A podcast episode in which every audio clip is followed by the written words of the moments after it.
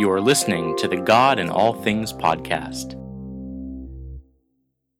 Life is far from understandable.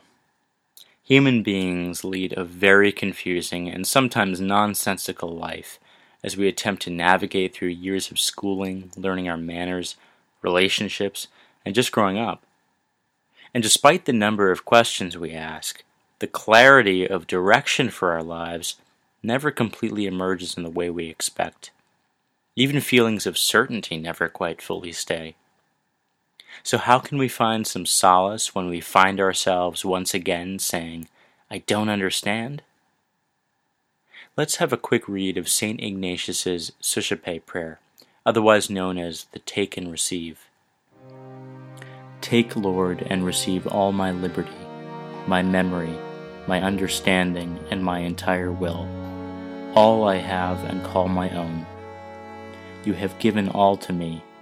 To you, Lord, I return it. Everything is yours. Do with it what you will. Give me only your love and your grace. That is enough for me. It's easy to see the part of this prayer about giving God our own wills. We acknowledge that sometimes we must give up our liberties and our own plans or freedom to do what we want.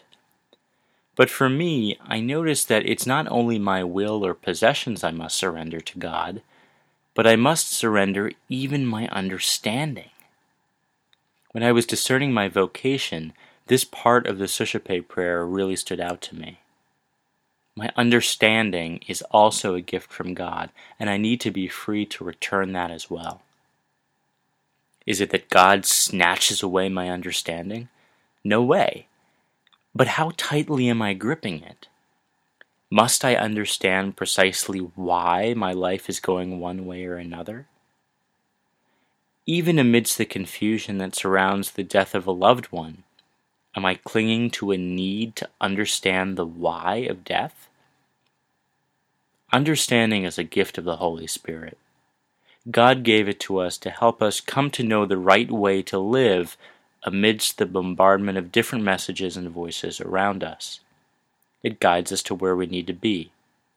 But it doesn't mean we understand all things.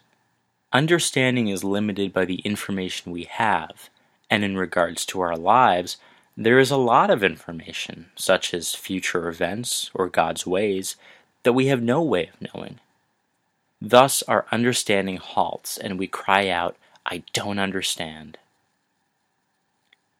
Isaiah fifty-five, verse eight says, For my thoughts are not your thoughts, nor are your ways my ways, says the Lord. That's okay. In these moments, can we acknowledge this limitation and say, Take, Lord, my understanding. It is a gift you gave. Do with it what you will. I can't always understand everything. And that's okay, because your love and grace is enough for me. For more, visit god in all things dot com.